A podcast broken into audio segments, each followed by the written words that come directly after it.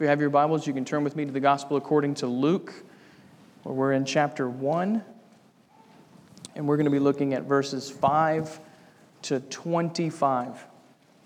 The Gospel according to Luke, chapter 1, picking up in verse 5 down to verse 25. And ask you to follow along with me as we read from God's Word. This is what the Holy Spirit says to the church of the Lord Jesus Christ, beginning in verse 5.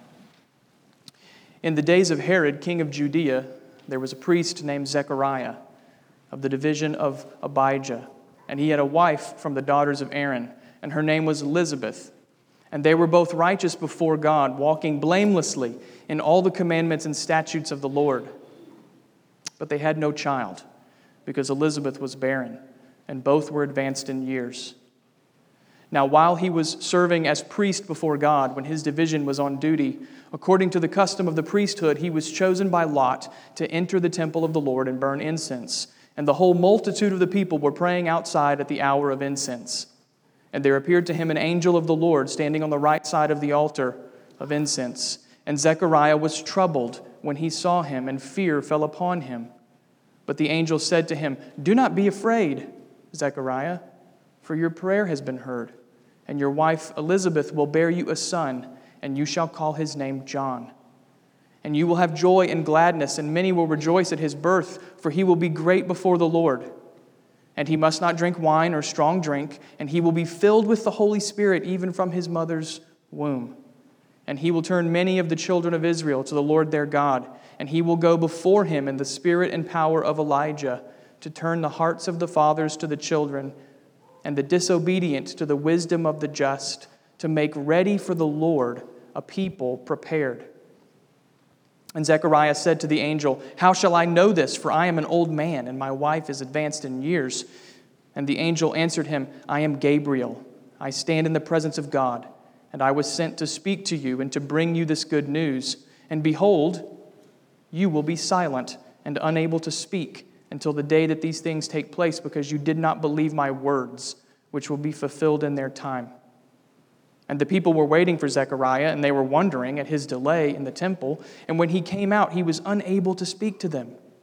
And they realized that he had seen a vision in the temple. And he kept making signs to them and remained mute. And when his time of service was ended, he went to his home.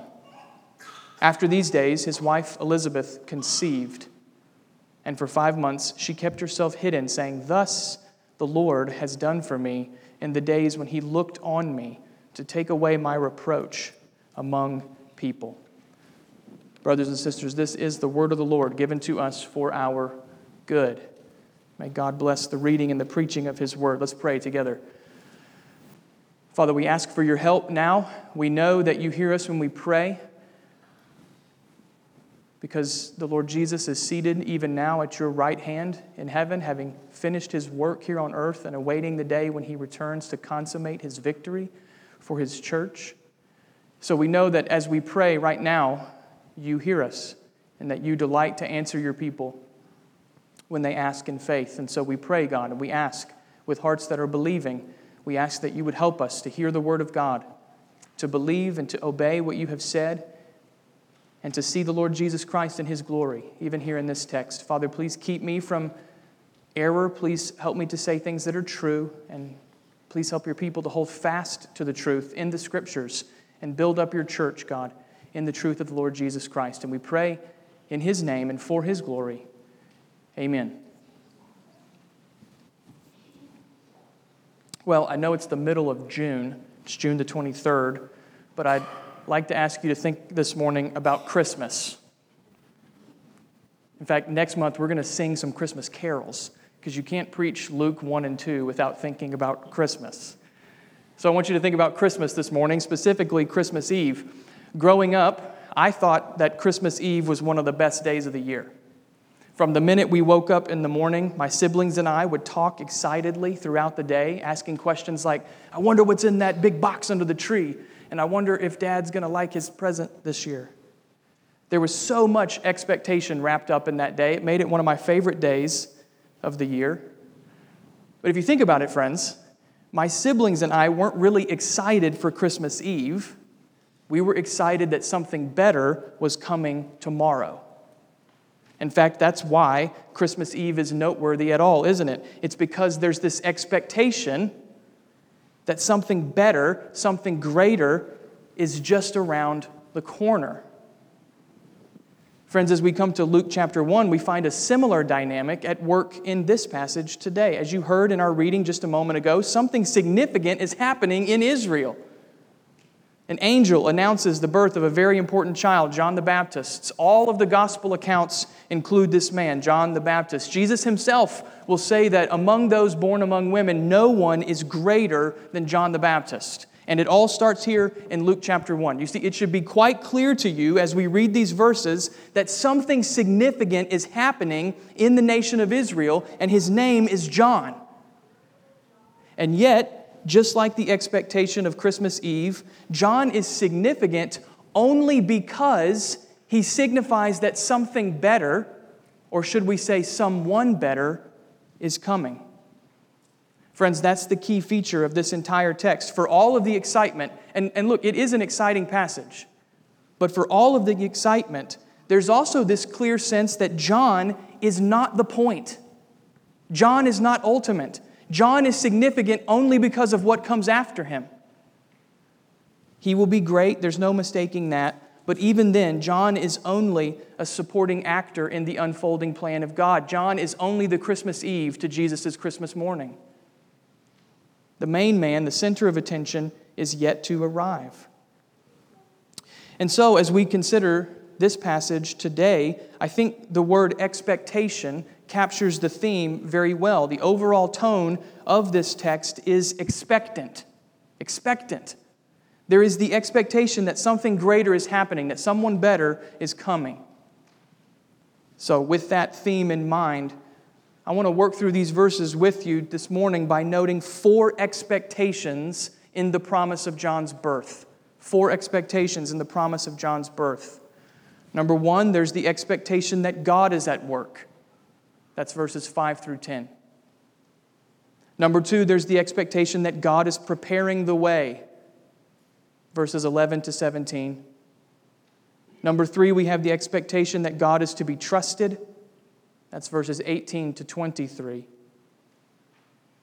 And then, number four, the expectation that God is near to his people, verses 24 and 25. Four expectations from the announcement of John's birth. We begin then in verses 5 through 10 with the expectation that God is at work. God is at work. The passage opens by introducing us to an Israelite couple, Zechariah and Elizabeth. And even in these few verses, there are a number of things that should, that should stand out to you about them. You'll notice, first of all, that both husband and wife come from priestly families. Zechariah is a priest, we learn in verse 5, and his wife Elizabeth also comes from priestly lineage. Now, priests in the nation of Israel were divided into 24 divisions, and each division served during a week twice throughout the year. But since there were so many priests, whenever you would go to serve at the temple, they would cast lots to decide who got to do the fun stuff, who gets to go in and burn the incense. And in verse 9, we learn that Zechariah's lot has been chosen. This means, friends, that we meet Zechariah on what is likely the most important day of his religious life. Zechariah has been chosen to go into the temple sanctuary and to burn incense before the living God. And this was something that a priest was allowed to do only one time in his entire life. After you burn the incense in the temple, that's it, you're done. You don't do anything else. It's just over. It was a high and holy day for the people of God and for the priest in particular. And that's why the people are, in, are gathered outside in verse 10 and everyone is praying. So from the start, Luke wants you to feel the gravity of this moment. Zechariah is going in to do what he's only going to do once. The whole multitude of people are gathered outside praying. You can feel the expectation. Here we meet not only a priest and his wife, but a priest that is preparing for the most important day of his ministry. Luke's description continues as we also learn that Zechariah and Elizabeth are faithful. Verse 6 says they were righteous before God and they walked blamelessly in his commandments. Now we have to be careful not to misunderstand Luke's point. He is not saying that Zechariah and Elizabeth were sinless. He's not saying they were perfect people. Neither is he saying that their works somehow saved them from God's wrath. Rather, Luke's point is that Zechariah and Elizabeth were faithful. They feared God, they honored his word, they obeyed his commands. This is not a sinless couple. You won't find one of those in the Bible, but it is a faithful couple. And Luke goes out of his way to highlight their obedience. But it's the last detail about Zechariah and Elizabeth that grabs your attention. They are childless. Elizabeth, we are told, is barren. And by this point, both her husband and herself are advanced in years. That's the Bible's nice way of saying they're old. How long have they waited and prayed for a child? Well, we don't know, honestly. The Bible doesn't tell us. But it's not hard to sympathize with them, whether it's a child or some other answer to prayer. We know what it's like to ask God and then to wait, don't we? We know what it's like to listen and hear what seems to be only silence. And for Zechariah and Elizabeth, this situation would have been particularly painful. This is the first century uh, AD, and in first century Judaism, there were some strands of thought that said barrenness was a sign of God's judgment. That's a gross misreading of the Old Testament, but still, some people thought that way. And that's why Luke goes out of his way to highlight this, this couple's faithful character. They weren't hiding some sin, they weren't suffering under the judgment of God. It's actually the opposite. This was a couple that had remained faithful even though their years were hard. So, priestly family, faithful but childless. But, friends, this is where the theme of expectation comes into play. As heartbreaking as the situation is, Elizabeth's barrenness actually makes us more expectant, not less. Think about it for a moment. Zechariah and Elizabeth are faithful Israelites. Where did Israel's history as a nation begin? With an old man named Abraham and his barren wife, Sarah. And what did God do? He gave them a son, Isaac. And through that son, God established the entire nation of Israel. Barrenness led to the fulfillment of God's promise. Or think about that point in Israel's history after Joshua, after the judges, when the nation was struggling and there was no leadership in Israel. Whom did God use at that point? He used a barren woman named Hannah. And through Hannah, God raised up the prophet Samuel, who would lead God's people. Again, barrenness led to God's provision. Friends, it's actually a pattern throughout the Old Testament with Sarah and Hannah being prime examples. When God decides to act mightily for the sake of his people, he often did so in precisely this way in these very unlikely circumstances. And what that means here in Luke chapter 1 is that we should be expectant that God is up to something. As you read verse 6 and you hear that Zechariah is old and Elizabeth is barren, you should instantly think wait a second, I've heard something like this before, Genesis. I've heard something like this before. It was right before God acted to fulfill his word. Maybe he's about to do that again. In fact, friends, that's the point of these opening verses. I'm convinced. Luke gives us all this detail so that we will see how God is already working. He's already at work. And this should be a great encouragement to us, brothers and sisters, and it should remind us not to judge God's purposes too quickly. We shouldn't judge God's purposes too quickly. It is easy, isn't it, to assume that God is silent or that he has somehow lost sight of his people. Circumstances start to pile up, the years wear on, the prayers go unanswered. It's easy in those moments to assume God, God's not working here, He's busy somewhere else, He's not listening. But if we learn anything at this point, friends, if we learn anything from verse 6, it's that God's ways are not our ways. His timing is not our timing. What seems like silence to us may very well be the outworking of God's plan. None of Elizabeth's barren years were wasted, in other words. And in His grace, perhaps that moment will come when He does intervene with power to work for the sake of His people. And so, verse 6 even is asking you, friends, is calling you to trust God. Won't, you trust God, brothers and sisters? I, I cannot guarantee that God will answer every prayer you have ever prayed in every way you want it answered. No one has that kind of guarantee. But the testimony of the Bible does guarantee that God will not abandon you and that often He's already working, already going ahead of you and working. As we come to verse 11, we find that second expectation that confirms and clarifies the first one. It's the expectation that God is preparing the way. God is preparing the way. We said that Elizabeth's situation should make us more expectant that God is up to something. And in verse 11, we find that's true. Without any advance notice, God sends an angel to speak with Zechariah. The priest, as you might expect, is afraid. Verse 12. People are always like, I wish God would manifest himself to me. No, you don't. You be afraid. Every time an angel shows up, people are afraid. Zechariah is afraid. What might this mean? Is this the judgment of God? Did I mess up the incense? Why is there an angel in here? He's afraid. Then the angel speaks and reassures Zechariah, verse 13. There's no reason to be afraid. Instead, there's a reason to rejoice. God has heard Zechariah's prayer. Elizabeth will have a son, but not just any son. This son will play a significant role in the plan of God. You'll notice in verse 13 that the angel tells Zechariah to name the child John. Whenever God names a person in the Bible, it's typically significant. And that's the case here. The fact that God names the child tells us that this son will be set apart to God for a particular, uh, particular purpose.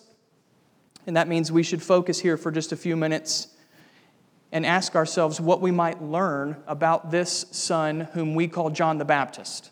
So let's just notice a few features about John. First of all, we should notice John's role. In verse 14, the angel tells Zechariah that he will have joy and gladness at the child's birth. And in fact, many people will rejoice when John is born. Now, on the one hand, this makes complete sense. Zechariah and Elizabeth have waited for years for a child, and now a son is coming, so of course they're going to have joy and gladness. But what about the angel saying many people will rejoice? Is that a hint that perhaps something more than the natural joy of parents is at work? Well, yes, that's exactly the case. If you look back to the Old Testament prophets, you'll find this phrase, joy and gladness, connected with the coming salvation of God. The prophet Isaiah is a good example. In Isaiah 35, the prophet speaks of God bringing his people back from exile. Do you remember that in the Old Testament? God's people broke the covenant, and so God kicked them out of his land and he sent them away into exile, away from his presence. In Isaiah 35, the prophet says God's going to end the exile by bringing you back home, and when he does, you will have what? Joy and gladness.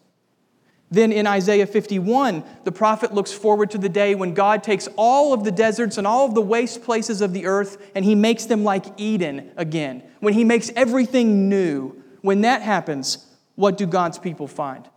Joy and gladness. You see, the, the Old Testament prophets use this same description to, just, to capture what would happen on the day that God visited his people to save them. And that, friends, is why the angel says John will bring joy and gladness to many. It's because John's role is to signal that salvation is coming. John is the forerunner of the Messiah. John is the voice crying in the wilderness that Angie read from Isaiah 40 prepare the way of the Lord. There's joy and gladness with John because his role is to stand and to declare that God is coming and he's coming to save. Along with John's role, we should also note his character. We should note John's character. Look again at verse 15 and listen to what the angel says. And he must not drink wine or strong drink, and he will be filled with the Holy Spirit even from his mother's womb. The Old Testament law prohibited priests from consuming alcohol when on duty in the temple, and the book of Numbers described a special kind of vow that a person could take for his entire life to abstain uh, from alcohol. Those restrictions signified that a person was devoted to God. And that appears to be the case here with John. From even his conception, John is set apart as a servant of the Lord. And in this life of devotion, John will receive divine equipping for his work. The angel says John will be filled with the Spirit from his mother's womb, from the moment he is conceived.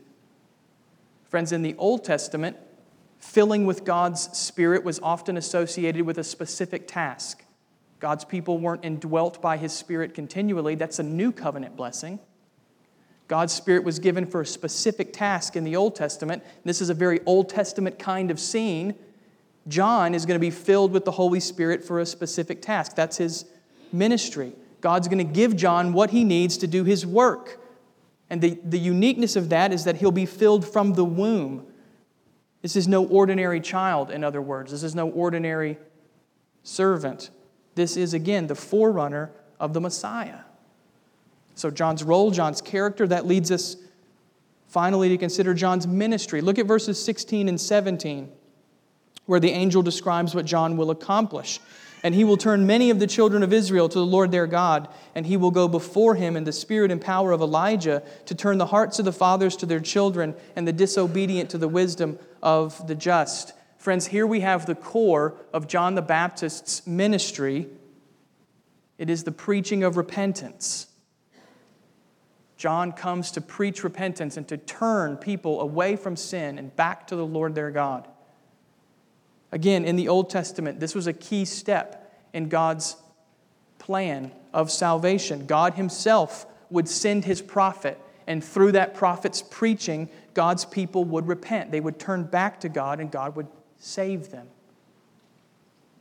And that repentance would be seen at every level of life, from their relationship with God down to the relationships they have with one another, even to the most fundamental level of the family. I think that's why the angel mentions fathers and, and children. What's the core of human society? The home there? Repentance from God all the way down to the lowest level of human society or the most fundamental level. That's John's ministry. He comes to preach repentance. But here's the point we need to understand, friends John's ministry is itself part of God's plan of salvation. John is not the Savior, but his message does pave the way for that Savior to come. In fact, verse 17 here in Luke chapter 1 quotes from Malachi chapter 4, where God promised to raise up a new Elijah, a new prophet who would minister in the power of God. If you know the Old Testament, you'll know that Elijah was Elijah stands out among the prophets for those mighty acts of God that he did in the Lord's name.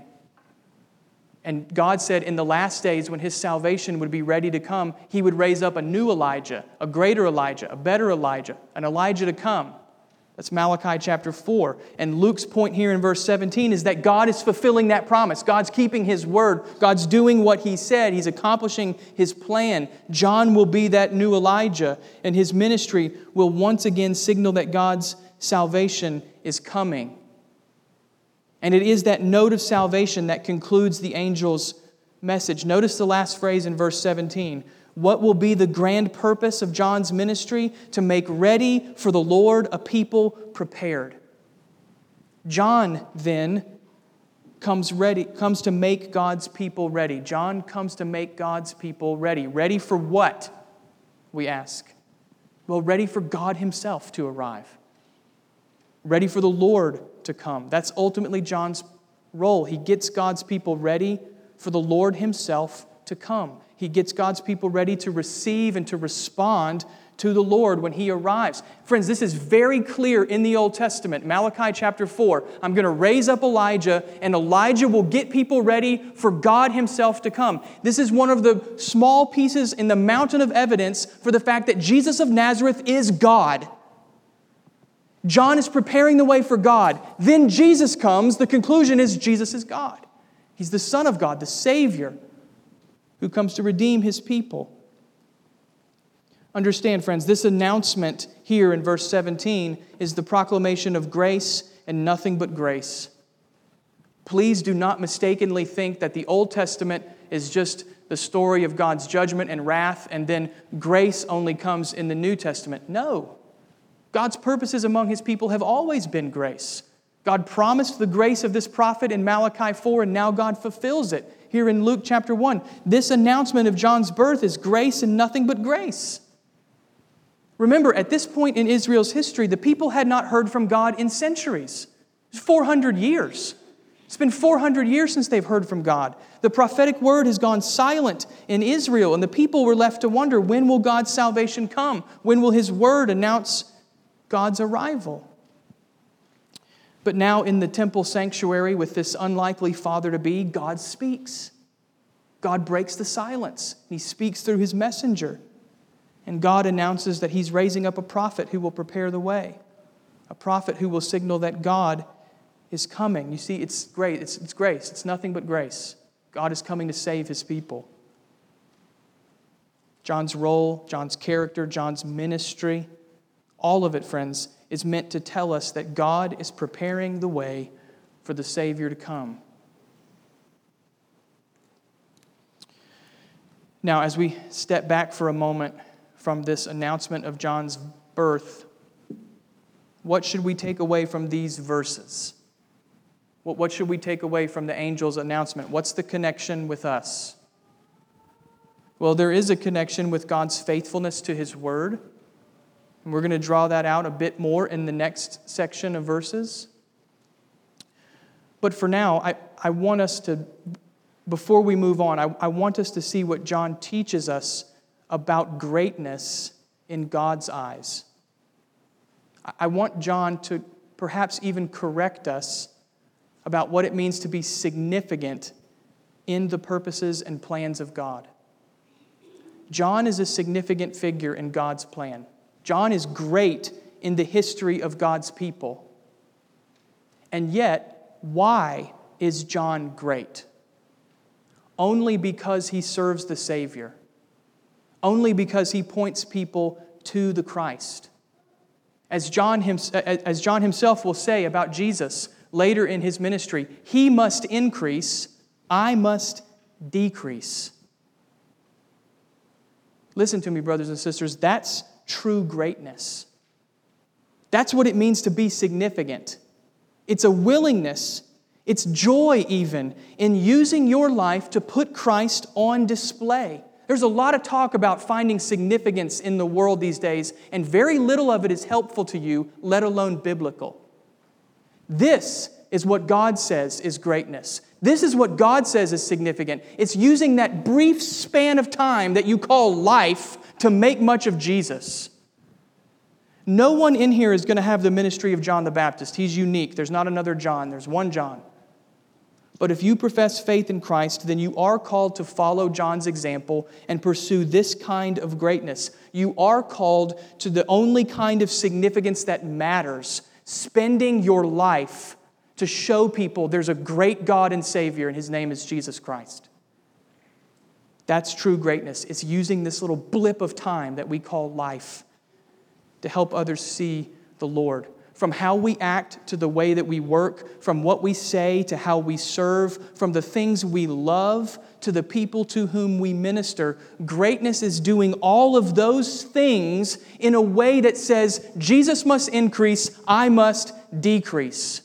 You cannot make much of yourself and Christ at the same time. It doesn't work. I think of a quote from C.T. Studd, the pioneering Christian missionary who devoted his life to taking the gospel to the unreached. Studd said one time, Only one life, it will soon be past. Only what's done for Christ will last. Brothers and sisters, that's true. That's true. Only one life, it will soon be past. Only what's done for Christ will last. That's what made John the Baptist significant. He pointed the way to the Savior. And so, the question then, as we even hear about John's coming and his ministry and his role and his character and how great he is, the question that confronts us is will we live that same way? Will we pursue the kind of significance that John models for us, where we decrease so that Christ can increase. The third expectation of the text comes from Zechariah's response, verses 18 to 23. It's the expectation that God is to be trusted.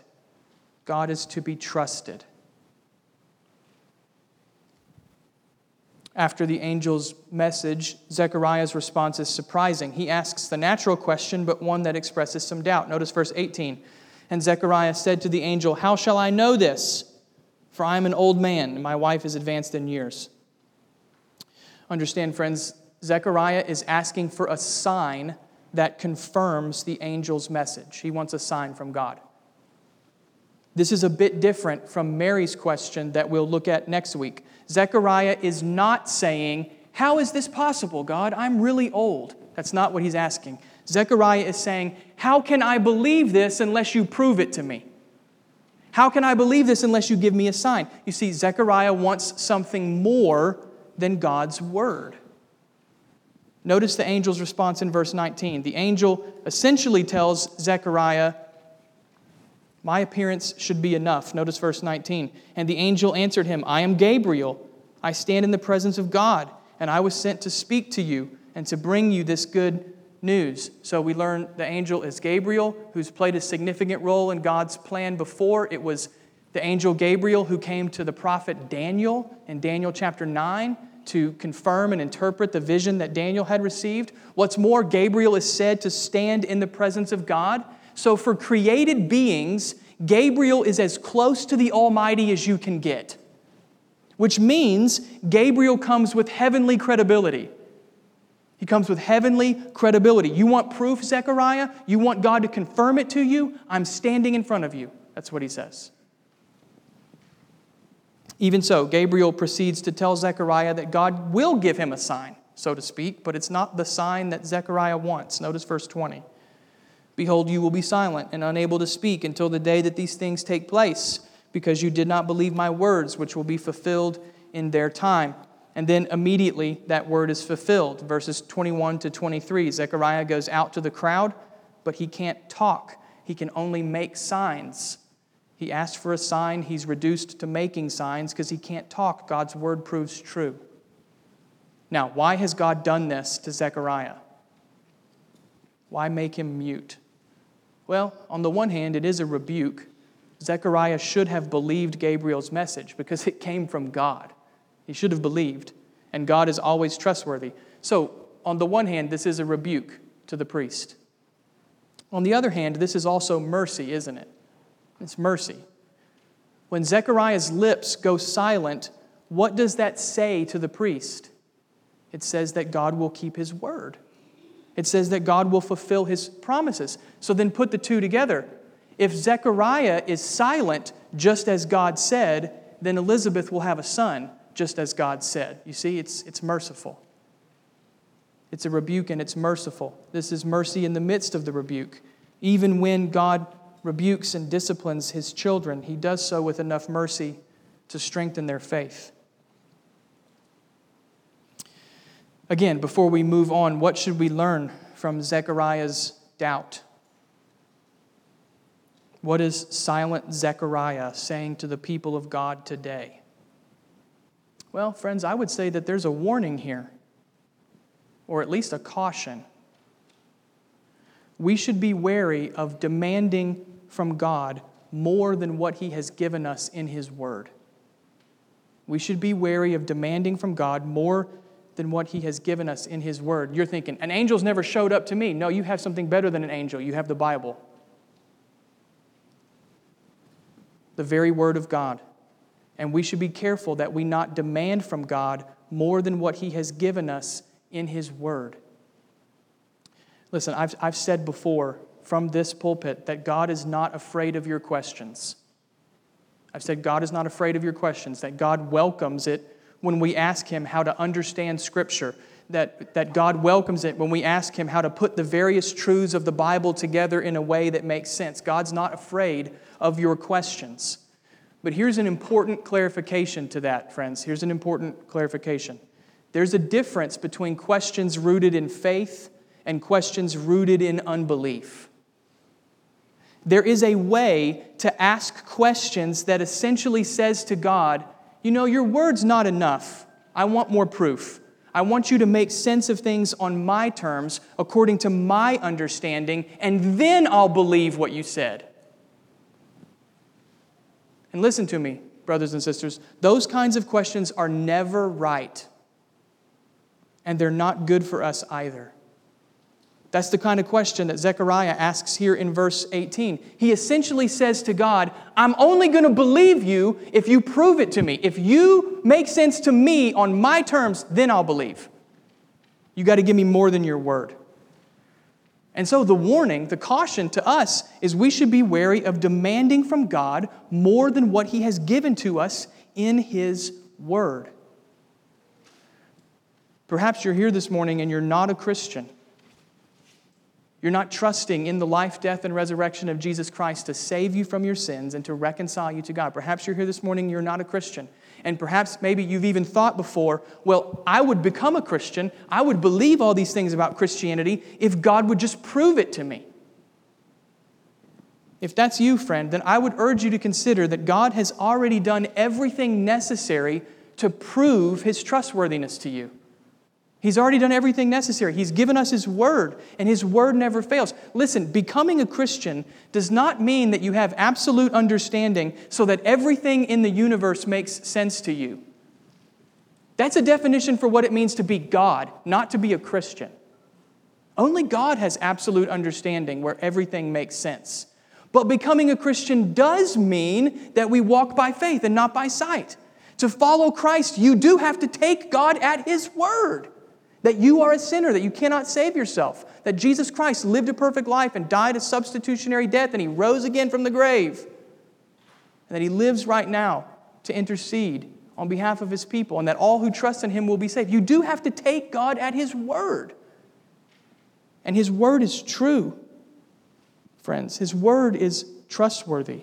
And so, even this morning, if you're not a Christian, my prayer is that God would open your eyes right now to see that His word is true, that His promises never fail, and that in those rock solid realities, God would give you faith.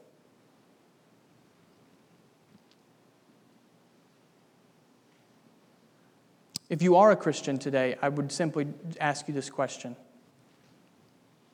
And this may be a little pointed, but pointed questions are good. Are you, are you banking your life on what God has said in His Word?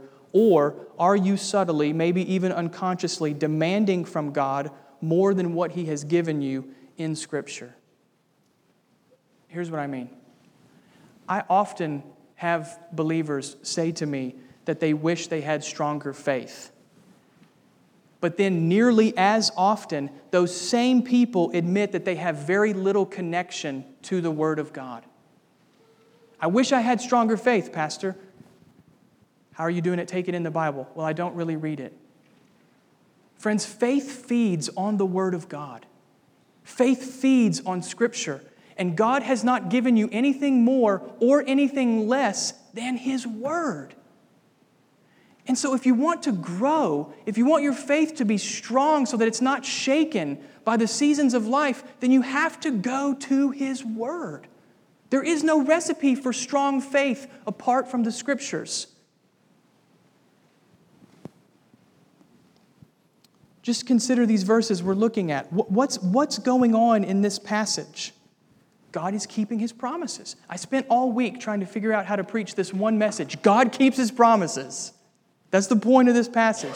In the Old Testament, God promised a prophet. Now in Luke chapter 1, God provides the prophet. Uh, the prophet, he keeps his promise. That's the Bible, friends. Old Testament promises made, New Testament promises kept. That's the Bible. God keeps his word. And that means, brothers and sisters, you can bank your life on the word of God and he will never fail because he always keeps his word. God is to be trusted. That's the expectation of the Bible. Friends, that's the initial expectation that starts the whole thing of Christian life is the expectation that God is to be trusted. That's what Zechariah is saying to us.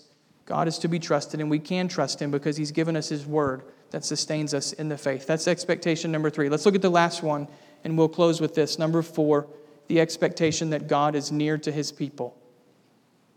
the expectation that God is near to his people. Verses 24 and 25 give, it, give us a closing word, and it's a word that emphasizes the faithfulness of God. Look at verses 24 and 25. It's so brief, you might miss it, but it's incredible. After these days, Zechariah's wife Elizabeth conceived, and for five months she kept herself hidden, saying, Thus the Lord has done for me in the days when he looked on me to take away my reproach among the people. So God keeps his word, doesn't he? He told Zechariah he would have a son, and in God's time, Elizabeth conceives. God keeps his word. Why does Elizabeth keep it hidden for five months? I don't know. The text doesn't tell us. But the text does tell us that Elizabeth praised God after the long years, and it seems after numerous comments that caused her pain, Elizabeth can say that God has looked upon her. That's just the Bible's way of saying that God has come near to her that God has remembered her and been gracious to her. And that's where I would like for us to end this morning with this incredible connection. This, this really does boggle my mind on some level. This incredible connection between the sovereign plan of God on the one hand and a very personal answer to prayer on the other. This incredible connection. Who is John the Baptist? Well, he's the forerunner of the Messiah. He's the prophet like Elijah who will prepare the way for the Lord. He's the key figure in God's sovereign plan. He's the voice crying in the wilderness, Prepare the way of the Lord. But who is John the Baptist? He's also Elizabeth's son. He's also an answer to prayer. He's also a little boy who climbed up in his mother's lap and said, I love you, Mom. He's also a gift to this faithful Israelite couple. You see, friends, God's sovereign plan, which cannot be stopped and is carried out despite all human opposition, is worked out in real human lives. So that the glory and goodness of God are seen not only in His majestic sovereignty that cannot be stopped, but also in His kindness to draw near to His people. Look, He could have dropped John the Baptist just out of heaven onto the earth and He could have started preaching. But that's not what He did. He gave him to a mother, He gave him to a father. And He said, My sovereign plan worked out in real lives. He's sovereign and he's near. He's majestic and he's kind. This is the God that we serve. And so, while we cannot guarantee that God will answer every prayer the way that we would ask, we can rest assured that God delights to draw near to his people even as he carries out his inscrutable will. That's the testimony of Zechariah and Elizabeth. God keeps his word, God hears his people when they pray. But even more, that's the testimony of Elizabeth's son, John the Baptist. God has drawn near, and he's drawn near to save his people in Jesus Christ. And so, therefore, we can trust him. Amen. Let's pray. Father, we do ask that you would help us to trust you, that you would help us to bank our lives upon what you have spoken to us in the scriptures. We pray, God, that you would help us to see the ways in which we have demanded more of you than what you've given us in your word. We ask, God, that you would even give us the grace of repentance, just like John the Baptist came to preach repentance. We pray that you would give us the grace of repentance, that we would turn from sin, that we would turn, Father, from these wordless lives, and that we would devote ourselves to knowing you through the scriptures so that we might then turn and make you known to the people whom you delight to draw near to and save. Father, please give us grace to sustain us in the faith, we ask in Jesus' name. Amen.